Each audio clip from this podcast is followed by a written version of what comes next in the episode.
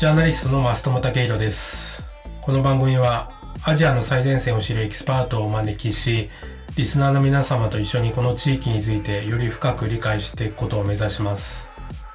さて、今回のテーマは香港です。2019年、逃亡犯条例改正反対に端を発した大規模な民主化デモは世界で衝撃を持って受け止められました。ですが、コロナ禍があったこともあり、その後香港がどうなったかについては、あまり伝わってない現状だと思います。今回のエピソードを聞くと、香港社会で今起きている微妙な変化がわかるはずです。ぜひ最後までお聞きください。本日のゲストはフリーランスライターの古舞よしこさんです。古舞さんは香港に14年、北京に13年半の在住経験が終わりです。著書に中国新初代、この新初代というのは新しい声、世代の代でこれで新初代と読みます。そして香港玉手箱、中国メディア戦争、また役所に上書き、これは上、課題の課、記録の記で上書きと読みます。上書き中国立東大学の人生講義があります。古前さん、今日はよろしくお願いします。はい、よろしくお願いします。まずお聞きしたいんですが、こう日本の大手メディアの香港を含めたこう中国報道を見ると結構権力闘争といったこう政治的なこう報道、そしてまあマクロ経済的なこう視点にこう注目したようなこう報道っていうのが結構多くを占めていると思うんですが、そんな中で古舞さん長年その中国や香港の社会にフォーカスしてこられたと思うんですが、それはやはりその辺の情報が日本で欠けているという、えー意識が終わりだからですか？そうですね。実際に私は先ほど、あの、松本さんがおっしゃった通り、香港と中国にそれなりに長い時間の滞在経験があって、それで実際にそこの人たちとの生活を見ながら暮らしてたんですけど、その民主社会、社会の変化を全く日本のメディアが捉えられてない。政治とか、あと経済は数字になって現れたり、あるいはもう誰もが知ってる共通用語になってますけど、じゃあ逆にそういうニュースを読んでる人たちが、じゃあ中国の一般の人はどういう生活してるんですか？または香港の人たちは？って言った時に、ほぼ日本の方はご存じないと思うんですね。ただ私自身が先ほどおっしゃったように、香港に14年、中国に13年半いた時っていうのは、ちょうど香港は私は87年から2001年、つまり香港返還の10年前から返還後を見てきたんです。で、中国の場合は2001年から2014年まで結局中国はすごく日本の人たちも特に IT 業界の人たちがわーって言いながらため息をつきながら見てらっしゃった時期を見てきてやっぱり人々の生活もすごく変わったんですよね。このそれぞれ十何年間の変化を見てきて私が目にしてきた人たちの生活が全くメディアで報道されてない。報道されてても、その、面白おかしく、こんな奇妙なことがありますよ、わはは。そんな話にしかなってなかったのが、これじゃダメだろうと。こんなに近い国なのに、こんなに近い地域なのに、これじゃダメだろうっていうのがあったので、そこから私は書き始めたっていうのがありますね。なるほど。うん よくわかりました。そして、コロコロナ禍の最中、香港に2度行かれたそうなんですが、街の雰囲気、こう、何か変化とかに気づかれたことありますか？えっと、コロナは2020年から始まったわけですけれど、2020年の実はコロナの騒ぎが出る直前の1月にも私行ってるんですね。で、その2020年の1月1日元旦を香港で過ごしたんですけど、ちょうどその時って2019年のあの大型デモはい。が、まあちょっと一回収束したけれども、2020年の1月1日元旦にやっぱり大きなデモがあったんです。で、それを現場で見てきて。それで、あの、2019年のデモは私一回行って見てるんですけど、その後はその1月1日だけで、それで、まあ現場を感じたっていう感じですね。それでその後2021年、2022年、でもその時はコロナの騒ぎで、2011年、21年は3週間のホテル隔離、はい、で2022年は2週間のホテル隔離を体験したんですけど、うん、一番驚いたのは21年の隔離が終わって出てきた時に街の中がすっごい静かになってたっていうのはすごいショックでした。うん、すごくおしゃべりが好きでいろんな話をしてた人たちがすごく落ち込んでるすごく慎重になってる。それはなぜかというとその前の年の2020年6月30日に国家安全法があの施行されてそれをもう。そのその国家安全法っていうのは中国主導であの通ったこの香港の反政府活動を取り締まる法律と言っていいんですよね。最初の目的は、うん、確かに反政府と、まあ、中国側が見てる反政府活動を取り締まるという出発点だったと思うんですが逆に言えば香港を完全に中国の手中に収めるための法律となったという感じですかね。うん、つまり実は同じような法律って中国国内にすでにあるんです。で私が北京で過ごした13年間にもの北京にもあったんです中国にも。ですけれど香港の人たちにとっては2020年6月30日に施行されたそれが初めてのものだったんですよ。うん、つまり私が十何年間いた北京ではもうみんなそれが存在することに慣れてて逆に警察というか公安もその存在に慣れきってたんですね。だからみんなその変な言い方ですけど、あうんの呼吸で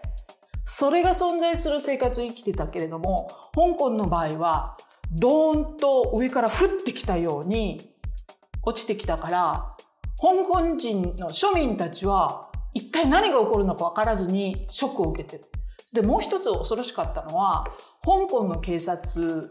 というか権力側がそれで生きり立ってたんですよ。つまり自分たちが錦の御旗をもらったっていうんで、これで俺たちのっていう感じのムードがすごくあってそれは今も続いてます。つまり国家安全法の存在が全てにおいて権力側のやることなすこと彼らの基礎になっている。そしてそれに対して反対の声不満の声を上げるということが国家に反逆する行為だとか政府に反逆する行為だっていうふうに言われちゃう。つまり民主的な討論とか議論とかそれまで香港には普通にあった場がバッサリとその後、うん、公の場から削られてるんですよ。うんうんうん、結構デモの時もその警察の行動というかそのやりすぎだっていうのはかなりこう報道されてたんでそこを勢いづかせたっていう側面もあったっていうことですか、国家安全法ですね、はい、そうですね、うん。お墨付きを与える的な、うん、そうだと思います。とにかく国家安全法ができた途端にあの警察および政府側が勢いを増したというか全てにおいて国家安全法に反する国家の安全をに危害を与えるっていうことになれば、全てにおいてあの、その国家安全法が適用されて、職を失ったり、あの、拘束されたりっていう事態が起きてて、あの、つい最近というかのニュースにもなってるんですけど、例えば、あの、国家、国の歌ですね。国家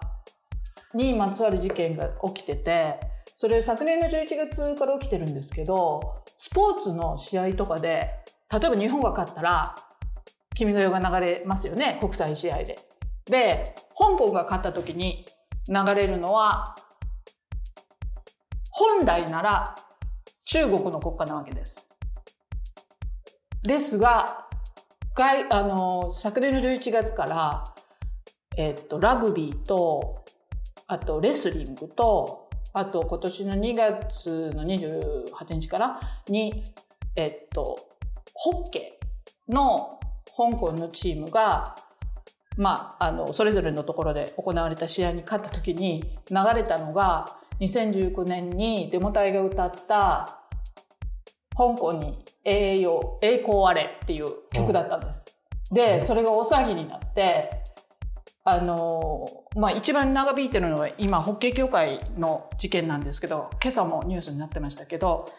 あの、結局、最初に起きたラグビーの試合の時の後に、あの、香港のスポーツ委員会みたいなところが、今後、香港のチームが出ていく時に、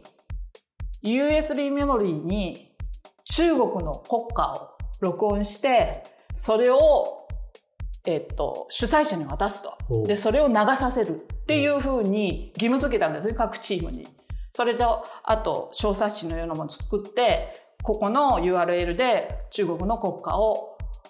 ダウンロードできますっていうのを相手に渡すと。義務付けられた。それを流すっていうことですか、うんそうです。それを流せと。で、その、そ、それをきちんとその手間を取らなければ、君たちが、その、間違った国家を流した責任を負わなければならない。っていうふうな言われ方をされたんです。法的にそれが適用されるのかどうかは別として、そういうふうに、まあ、各チームに、あの、強要したんです。うんで、で、なんでその国家の取り違いが起きたかというと、中国、香港は中国領である。中国の一部であるって分かってれば、香港の、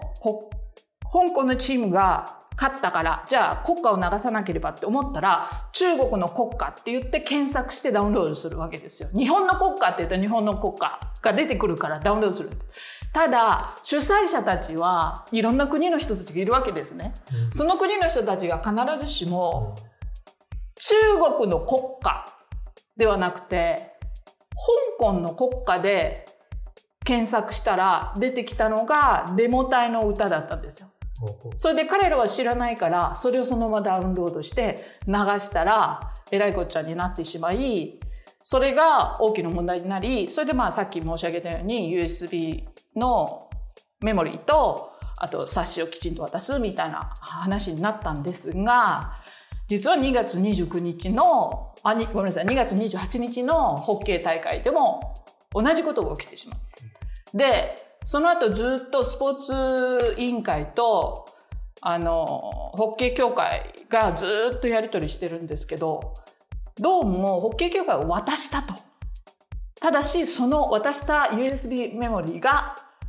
放送担当者には渡ってなかったっていうのはすごくイレギュラーなやり方だからです。どこの国も、ああ、南アフリカが勝った、南アフリカの国歌、はいって言ってダウンロードして、ね日本が勝った、ダウンロードして、韓国が勝った、ダウンロードしてって、それに慣れてるのになぜ香港だけ USB なの？って思ったらみんなやっぱり横にしちゃってる。その結果、その、その責任を、うん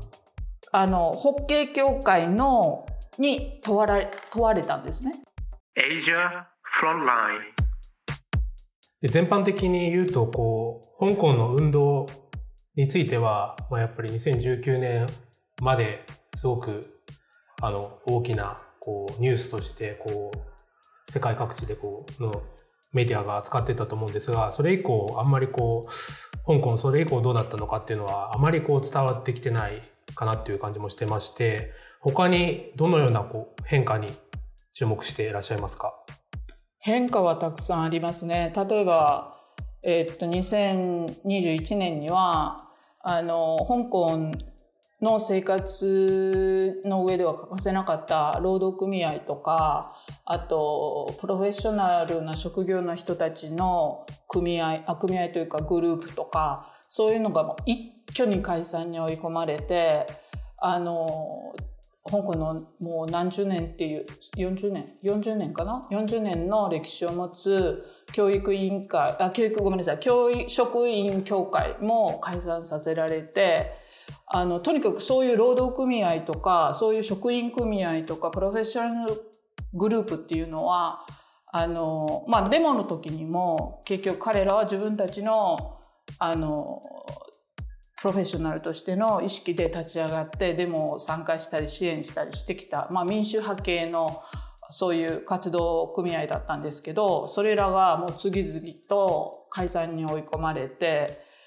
えーっと主だったところはほぼ全て消えました。うんでその結果何が起こったかというとあの2022年の2月1月から5月にかけて香港でパンデミックが起きたんですけどちょうど私その時さっき申し上げたといて香港にいてもう本当に毎日のようには8万人とかいう感染者が出てきて大騒ぎになってた時にあの、まあ、私はその時隔離を2週間経験してホテル隔離を2週間経験して出てきた時にあのジャーナリストと人と話をして知ったのがあの結局政府がパンデミックに関する情報を流したくてもそのメディアに流すだけでは届かないと。で情報は流れてもじゃあどうすればいいんだっていう具体的な指示が届かないそして政府もそこまで細かいことをみんなに指示できないんですねそこまで考えられる。というのはなぜかというとそれまではその政府と一般の人たちまたは職職業者の人たちの間をの情報を担って情報伝達係をしてたのがそういう協会だったりあの組合だったりしたわけです。だからその組合をその中,、まあうん、中間団体みたいな。そうです中間団体だったんです。うんで教職員団体私教職員団体の関係者の人とちょっとお話しさせていただいたんですけど例えばパンデミックが、まあ、でちょっとこう波があったんですけどじゃあ突然また学校を休校するっていう話をある中学校だったかな？の校長先生が耳にしたのがなんと朝の、えっと、ラジオ番組で政府の担当者がそう言ったのが初めてだったんです。っていうのは校長先生ですら校長先生たちで作ってたグループが解散しちゃってるから教育委員会、まあ、日本の言う教育委員会との連絡の手段がなくなってたんですよ。それは今まではそのあの校長の協会があって政府が何か通達があればその校長の協会に流してたんで学校にバーッと散らばってたものが間が抜けてしまったから校長先生にも届かずに校長先生が朝のラジオ番組で政府の担当者の発表を聞いて初めて知ったっていうそういうそう似たような事態がすごい起きてるわけです。そんなことになってるんですね。でその結果混乱が起きてそれでああのこれはあるある民間の教会団体の人に聞いたんですけどある区議会議員のところにその近くの住民があの陽性反応が出たあのなんていうんですかこう抗原検査のあれを持ってきてあおじいちゃんが持ってきて、こんなになったんですけど、どうすればいいんですか？っていうのを、区議会議員の事務所に持ってきたんですあって。っていうのは、おじいちゃんたちはう、ん。これ陽性になったよと。なったらコロナだよとは言われてるんだけど、その後どうしたらいいっていう指示が伝わってなかったんですね。で、困ってしまったおじいちゃんはいつもだったら頼る団体が全部なくなっちゃってるから、あ、そういえばうちの団地のあそこに区議会議員の事務所があるから、聞きに行ってこようって言ってそこに聞きに行って初めて区議会議員のオフィスの人たちが大騒ぎになって、おじいちゃんそれは病院ですよ、病院ですよっていう話になって、あの病院に送り込んだっていう話も具体的に聞きました。それぐらい政府と庶民の間の連絡係というかコミュニケーションを取るために長年働いてきた組合が全部潰れてしまったので、ほんあの香港社会のコミュニケーションが完全に途切れてしまってるっていう現実があります。社会がもう機能うまく機能しなくなってきてるとも言えますね。そうですね。でそもちろんその代わりにあの政府はその後あの親中派の団体親政府系の団体を代わりに当ててそれなりに作ってあのその代わりをさせようとしてますけれどももともとの性質がもう違うじゃないですか。っていうのは以前のは民主派団体っていうのは結局庶民の要求を政府に伝えるために集まった団体でしたけど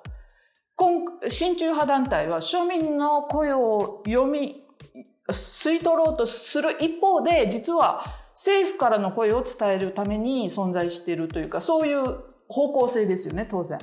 になっていくので、結局役割としてはもう全然過去の組合や協会とは違うものになってるんですね。で、そういう意味では、まだそういう機関が大きな力を発揮する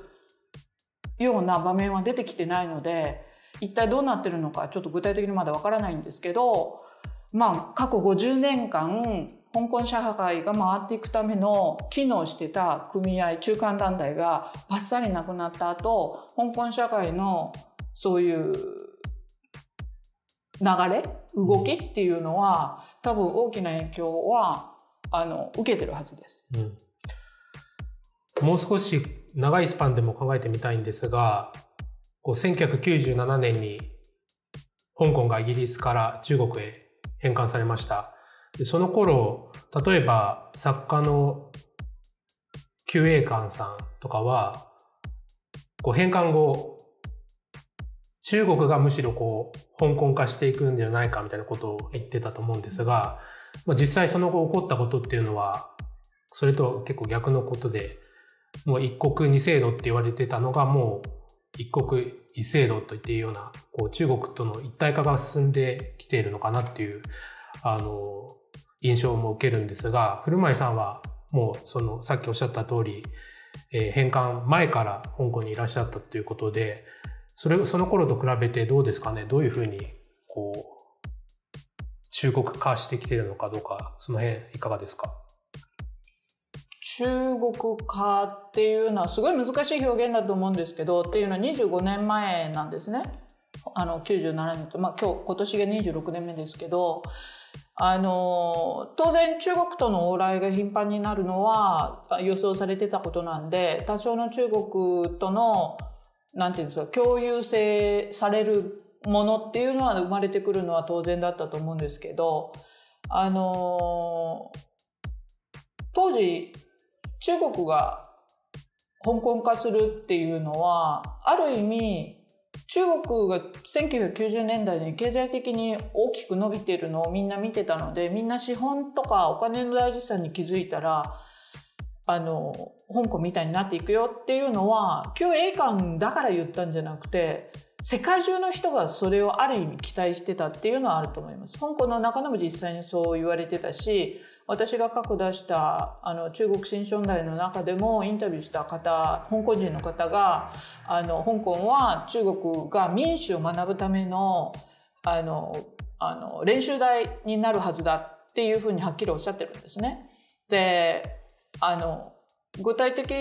には香港人はそうしたいと思ってたっていうのはあると思います。ただ中国化っていう意味ではやっぱりあの、中国からの移民も増えてるし、あと中国マネーがすごく流れ込んできてる。この中国マネーの問題すごく大きくて、2003年に SARS が、あの、SARS っていう、あの、まあ、あの、病気が中国から香港に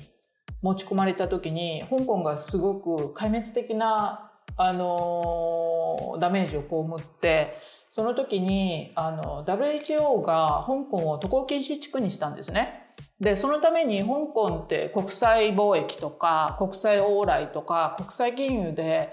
あの、あと、あの、観光とかで持ってる街なので、結局そうやって人が入ってこなくなると、入ってこれなくなるとお金も止まっちゃう。それで経済が壊滅的な影響を受けたんです。で、それを打開するために中国が香港との自由貿易計画を導入して、それでまあ中国マネーがすごく入ってきやすくなった。それまではある程度、その、あの、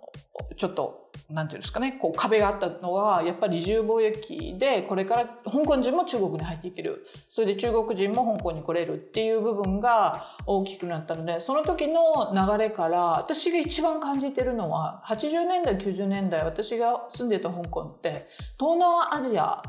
の中心地、都市が香港だったんです。それこそ香港にいれば、インドネシアでも、マレーシアでも、シンガポールでも、それこそいろんなフィリピンでも、いろんな国の人たちが、まあ、華僑が中心でしたけど、往来する街だったんです。でも2003年以降はもう明らかに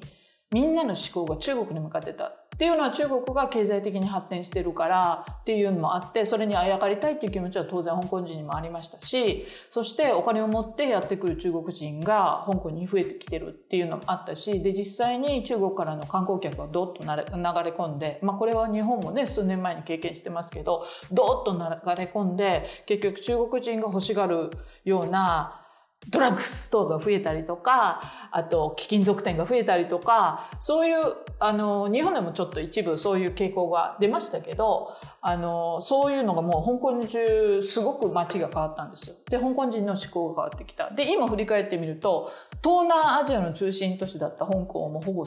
されてしまっているというか、ありえなくなってしまってる。それがやっぱりこの25年間の私個人にとっての大きな問題です。もちろん、あの、民主制度だとか、その、2019年以降特に激しくなった変化っていうのはありますけど、あの、変換直後のイメージと今を比べると、この点はすごく大きな違いだと思います。そういう意味では香港は、本当に世界的に開かれた街だったのかっていう部分では、この25年間ちょっと微妙に難しいところがあるんじゃないかなと、個人的には感じています。Asia Frontline 最後に香港映画についてちょっとお聞きしたいんですが、まあ、私自身も香港映画去年2作品見まして、ブルーアイランドと時代革命、えー、劇場で見ました。そして、まあ、つい先ほど今日ちょうどレックス・レン、ラムサム両監督による少年たちの時代革命ちょうど見てきたんですが、古舞さん、香港映画が最近ちょっと盛り上また盛り上がってきてるっていう話を聞いたんですが、それはどういう背景があるんですか？あのこれはちょっとコロナのパンデミックとも関係あるんですけど、去年、あの、先、先ほど申し上げたように、去年の最初の5ヶ月間、香港はパンデミックに陥って、まあ波があって再開されたり、またクローズされたりっていうのがあったんですけど、1月、去年の1月から3月まで映画館が開けなかったんですね。あの人が集まるっていうことで。その、その1月から3月って実は香港の映画の書き入れ時なんですよ。で、旧正月用に撮られた映画が公開できずに、結局それが夏以降に全部な、なだれ込んできて、つまり映画会社がすごくお金を入れて作った映画が結局後半になって上映されたので、あの、その、それぐらいから香港の映画がえらい人気を集める作品がいくつか出てきた。で、面白いことにそれらの映画の中ではもちろん昔昔ながらというかここ数年中国の資本が流れ込んできたあの大作映画つまり SF 映画とかの大作映画日中が日中じゃないや香港と中国の合作映画っていうのもあったんですけどあのコロナのせいとあと2019年のデモの影響で中国政府が香港に対してちょっと政治的なあの締め付けを始めたっていうのを気づいた中国側の投資家たちが香港映画とのその合作を多分あれは、まあコロナもあるんでしょうけど、あの、止めてるんですよね。その結果、中国からの資本が入ってこなくなった。それで香港は香港での資本で映画を撮らないといけなくなった。そうなると、以前みたいな大金は入ってこない。じゃあ安いお金、安いお金って言った失礼ですけど、まあ、以前ほど億単位のお金入ってこないけれども、数百万、数千万香港ドルで、お金を回して撮れる映画を撮るとなると、若手の監督、そして若手の映画俳優たちを使った、その香港のをテーマにした映画っていうのが撮れるようになったんですよ。で、その香港をテーマにした映画っていうのは、あの、実はここ数、ここ10年余り、さっき申し上げた2003年の自由貿易協定が始まって以降、すごく減ってたんです。っていうのは2003年以降、香港映画、あ、中国映画界からも香港映画界にお金が流れ込んで、中国映画界は香港映画の2000あ1980年代、90年代のあの、アジアのハリウッドって言われた香港の映画界のスキルを学びたかったんですね。それで香港映画界のスターとか大スターとか著名監督を使って中国は映画を撮りたかったんです。で、その人たちのお金をドーンと投資して、大型映画を中国で作って、ただし中国市場向けですから、中国人が喜ぶような映画を撮ってほしいっていうんで、題材は中国向けの映画がすごく作られてたんだ。で、その結果どうなったかっていうと、2003年からつい最近まで、若手の監督、若手の俳優たちが、そういう映画に出てこれなかったんです。っていうのは、中国は、著名監督、著名俳優にお金を投資すれば、彼らの名前だけでもう映画のチケットが売れるわけですよ。だけれども、香港の新人監督とか、新人俳優とか使うぐらいなら、中国の新人俳優、中国の新人監督使った方が中国的にはいいわけです。で、その結果、若手の本来なら次々と芽が育っていくべき時代に10年以上、若い人たちはずっと下積み、または表に出れない2戦3戦別のところで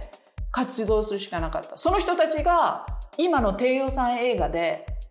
バンと表舞台に出てきたんです。まあ、私の好きな映画でも、こう、インフェナル・アフェアっていうのがあるんですけど、これも調べてみたら2002年の作ということで、こう、やっぱり香港映画界のこの黄金期っていうとやっぱり80年代とか90年代、そして0年代のこう、初めくらいまでなのかなというイメージがあったんで、すごく意外です。あの、私も最近実は気がついたんですけど、あの、皆さんが多分多少香港映画が好きだって思ってらっしゃる方が覚えてらっしゃるアンディ・ラウとか、あとトニー・レオンとか、あの人たちもう60代なんですよ。それ以降の俳優さん、一般の日本人誰が知ってますか？ほぼ知らないと思います。つまり、私たちが香港映画輝いて、いや、輝いてたよねって言ってる時代の人たちってみんなもう60過ぎなんです。それ以降誰も香港の新しいスターたちが出てきてない。それが去年ぐらいから公開された映画で新しい顔ぶれがすごい出てきてるんです。新しい俳優も出てきてるし、新しい題材も出てきてるし、新しい監督も出てきてるし、で、つい、えっと、1ヶ月ほど前に香港、え香港映画アカデミー賞っていう、まあ、去年公開された映画を対象に、あの、賞を出す、あの、まあ、そういうイベントがあったんですけど、この映画祭で新人監督賞っていうのがあるんですけどね、この監督賞に、あの、の候補になった人が13人いたんですって。おそんなに。で、もちろんノミネートされたのはそのうちの5人なんですけど、候補になってた人が13人、つまり去年初めて映画を公開した人が13人いたって、香港で、香港ですよ。それすごい数です。そうです。人口もそんなに多くないですそうです。それがコンスタントに映画が公開されてたら、毎月1本新人監督の映画が出てたにふさわしいぐらいの新人監督が去年だけで、それも去年はさっきも申し上げたように1月から3月まで映画公開されてないんで、わずか9ヶ月間に13人出たっていうのは、やっぱり新しい人たちがやっと出れる空間がやっと出てきた。それでその人たちというか、去年は実は香港初めて1年間に興行収入が4000万円を超える映画が、4000万香港ドルを超える映画がで4本出てるんですけど、過去、これは全盛期にもないんですね。まあもちろんチケット代が今はずっと高くなってますから、4000万香港ドルっていうのは当時と比べ物にならないんですけど、それでも1年間に4本で出て、そのうちの、えっと、3本。あ、2本が初監督映画なのかな？で、もう1本は2回目なのかな？っていう、そういう作品なんだ。そういう状態なんですね。で、そのうちの4本のうちの1本は、まあ、あの、コロナの前に撮られてた中国と香港の合作映画なんですけど、3本は香港話題の映画なんです。で、香港話題というと、例えば香港の、本当に香港人の生活とか、コロナの時期の香港人のの見聞きした話とか、すごく身近な、あと親子の関係とか、親子の関係っていうの実は2019年のデモの影響もすごくあるんですけど、親子の関係、友達の関係っていう、そういうものを描いたものが、あの、出てきて、それで私の友達、私の友達の映画評論家に言わせると、一人の観客が同じ映画を何度も何度も見てるっていうんですね。何度も何度も見て反数して、その映画を支持してるっていう、そういう現象が現れてるっていうのも一つの香港の今の映画界の特徴ですね。古前さん、最後に告知などあれば、どうぞ。えっとですね、実は今まだちょっと具体的には署名は申し上げられないんですけど、ある2019年のデモに関するあの本の翻訳書が多分今年年内に出ると思います。ちょっとすごく長引いて著者の方には非常に申し訳なかったんですけれどもある意味すごく大事な一冊で多分あのデモが結局みんながどんなふうに関わってどんなふうに起こってどんな気持ちで参加したのかっていう先ほど増友さんと一緒に見た少年たちの時代革命にもすごくつながる場面がいっぱいあってどんな人がどんな形でどんなふうに参加してそしてそのデモを支えようとしたのかどんな思いで支えようとしたのかその裏には彼らはどんな生活を抱えてたのかっていうようなことがすごくわかるちょっと熱い本なんですけど今その本を準備してます。できれば年内に出ればいいかなっていう感じです。はい。また役所を出されるということで、あとても楽しみにしてます。はい本日はフリーランスライターの古舞よしこさんに香港についてお伺いしました。古舞さん、今日はありがとうございました。ありがとうございました。Asia Frontline. 古舞さんは私が北京に住んでいた時からずっとお付き合いがあって、このお会いするたびにノンストップで話し込んでしまい、というか一方的に古舞さんのお話をずっと聞く感じなんですが、まあ、今回の収録時にもやはりお話お上手だなと思いました。その後、香港ではまた新しい動きが出ているようで、本編の収録は5月7日だったということをお伝えしておきます。今回配信までこう時間が経ってしまったこともあり、古舞さんおすすめの香港映画を紹介する部分は泣く泣くカットしました。参考までにご紹介すると3本あります。えーいずれも日本で最近公開されたもしくはこれから公開予定の作品です。1本目が遠路はるばる。遠路の縁はご縁の縁です。去年の香港映画ブームを引き起こすきっかけになった一本とのことで、私も先日劇場で見てきました。ロードムービー的で、まあ、香港の田舎の風景がたくさん出てきます。へえ、この香港の郊外ってこんなに自然が残ってるんだと驚きました。はい。それで古舞さんからはこういうふうな解説がありました。2010年頃から香港で育った若者たちの間で香港の自然、そして元々あるものを大切にしようという活動が起きていて、そういう香港人の気持ちにフィットした映画とのことです。はい。残念ながら日本での上映は終わってしまいました。そして2本目が私のプリンスエドワード。こちらも私は東京の劇場で見てきました。香港人女性と大陸男性のこう偽装結婚を一つの軸として話が進んでいきます。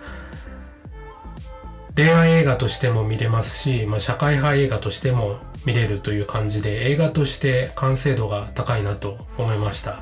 こちらも上映は終わってしまってます。まあ、いずれの映画も香港の今を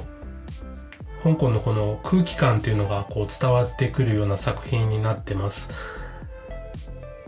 まあ、ザ・香港映画というこう昔のようなこうアクション対策でもないですし、まあ、最近のデモを描いたドキュメンタリータッチのもの、こういうのはこう、えー香港で上映されないようなやつもあるわけですが、まあそういうのとは一線を画していて、こう小さな物語を描き出していて、これが香港映画の新潮流なのかというふうに実感しました。最後に3本目が星屑の片隅で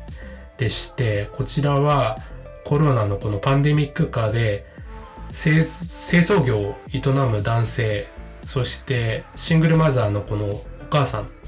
職を探しているお母さん、この二人の人間関係を描いた作品でして、こちらはこれから日本でもこう全国で順次公開予定となってます。ところで、この番組アジアフロントラインは当初想定した以上に好評でして、先日 Apple Podcast のニュースカテゴリーで179位にランクインしてました。まさかこうランクインすることがあるとは思ってなかったので本当に驚きました。でもすごく嬉しかったです。はい。これも一重に皆さんのおかげです。応援いただきありがとうございます。さらに少し前に毎回聞いてくれているというジャーナリストの先輩に直接いくつかフィードバックをもらいました。地域的には中国よりかはこう情報がより不足している東南アジアを重点的にやるべきではないかといった、えーお話いただいたり